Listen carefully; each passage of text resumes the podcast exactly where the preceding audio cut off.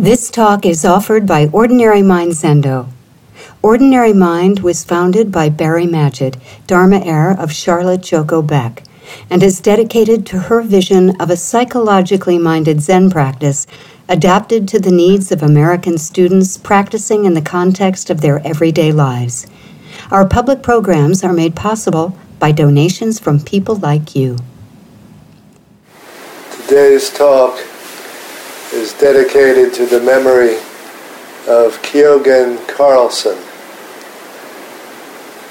Zen teacher of Dharma Rain Center in Portland, Oregon, who died suddenly of a heart attack this week at the age of 65.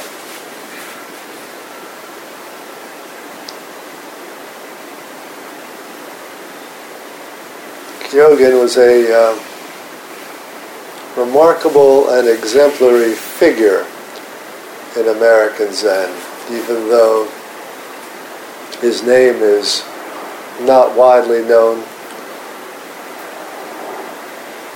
He is not famous outside circle of Zen Zen community or Zen teachers.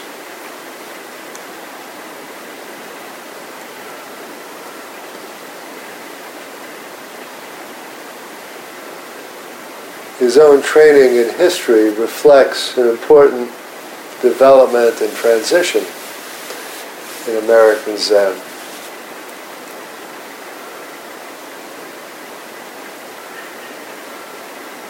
After he graduated uh, from the University of California in Berkeley, I believe he went straight into the monastery of uh, Mount Shasta in California, run by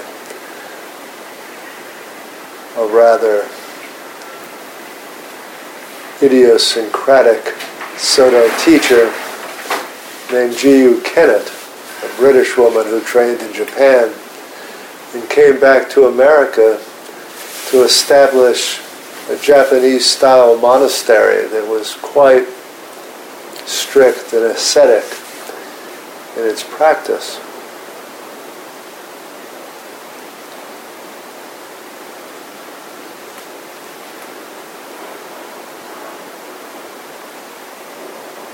Kyogen and his wife practiced there for a decade, I believe, or so. And then we're given permission to teach and have begun to establish center Portland, but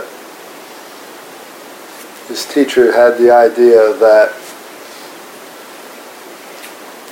the rules really weren't strict enough, and she decided that anyone who wanted to be a monk needed to be celibate or disrobe. So they were forced to separate from her lineage and go their own way, establishing the, their center in Portland.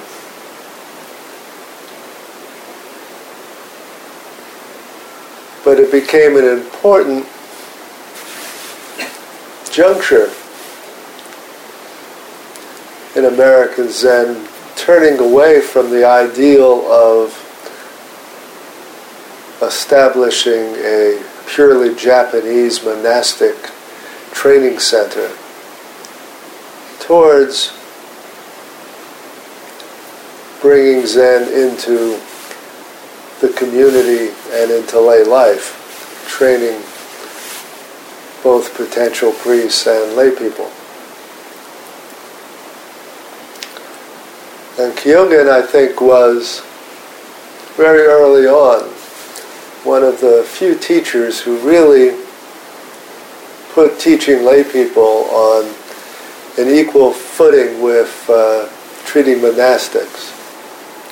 Uh, for most people in my and his generation, when we came up, uh, teachers who taught lay people were happy to spread the Dharma that way, but the idea was pretty pervasive that you were a lay student, if you were really serious, if you really got it, then you would become a priest and you would uh, at some point become a, a, residential student. That the lay teaching was sort of a feeder system to the real thing. And Kyogen really established a Zen community that was a genuine community that valued the lay people equally. And he was one of the first, if not the first, traditional Soto teacher in America to give full Dharma transmission to uh, a lay student.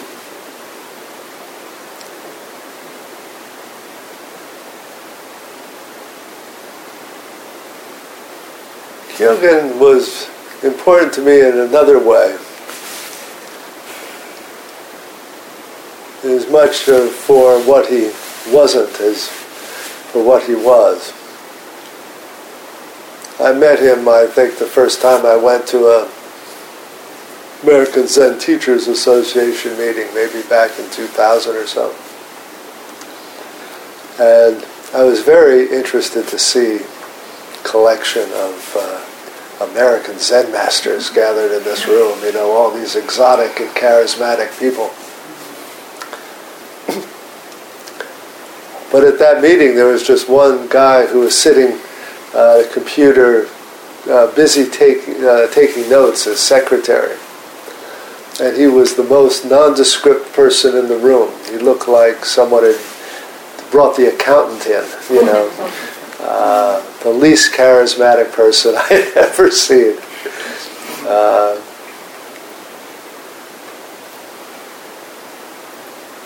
and Kyogen had that kind of simple, direct, totally uncharismatic, ordinary nature that um, is very important in the transformation of what we imagine Zen to be and what we imagine a Zen master to be.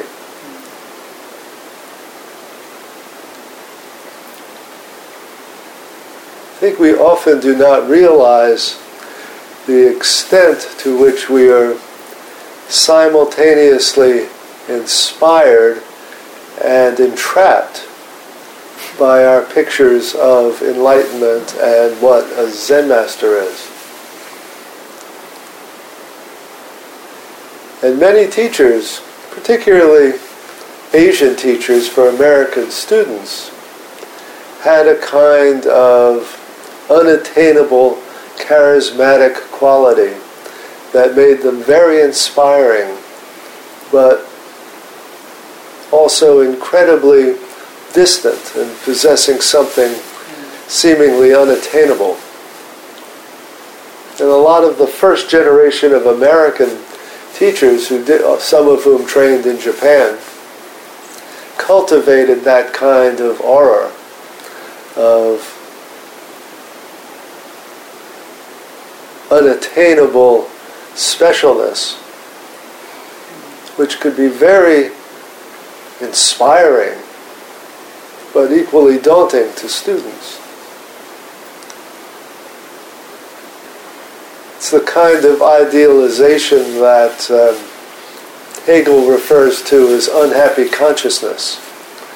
You preserve an inspirational ideal, but one that is forever outside of yourself, forever on the horizon, something you can always see out in the distance and chase, but never, never attain. And it's almost by definition qualitatively different from who or what you are.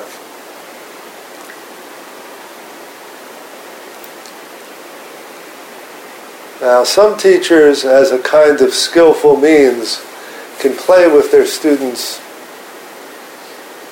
fantasies and idealizations and make them wrestle with them to, like Jacob with the angel, to finally make their own what seems to be impossibly distant.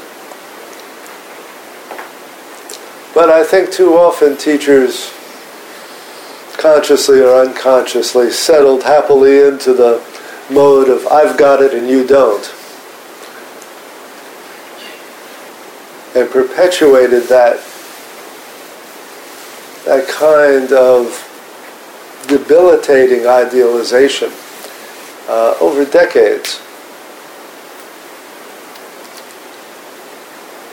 And I think Kyogen, having himself been trained by a rather autocratic, idiosyncratic, charismatic character uh, of a teacher, instinctively went in another direction, allowing his own ordinariness to be inseparable from his teaching. His was a style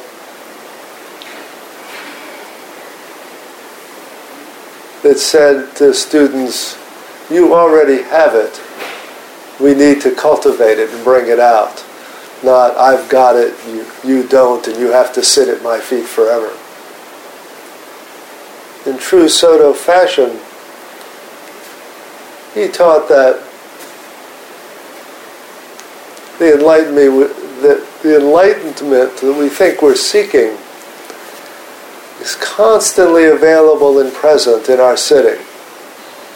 And that we have to learn to trust and settle into it and draw from it. It's not some special state of consciousness that we have to pursue and pursue through ever more ascetic or rigorous practice.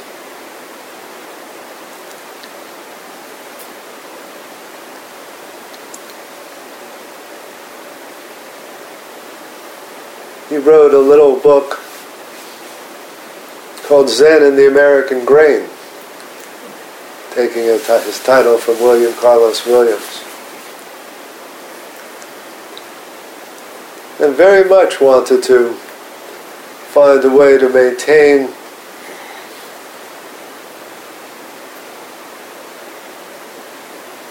the essence of his Soto training, but within life of a modern American community, not creating a monastery secluded on a mountaintop where practice is available only to a select elite who are willing to give up everything to practice. But at the base of that mountain, in the marketplace, making Zen part of our everyday life.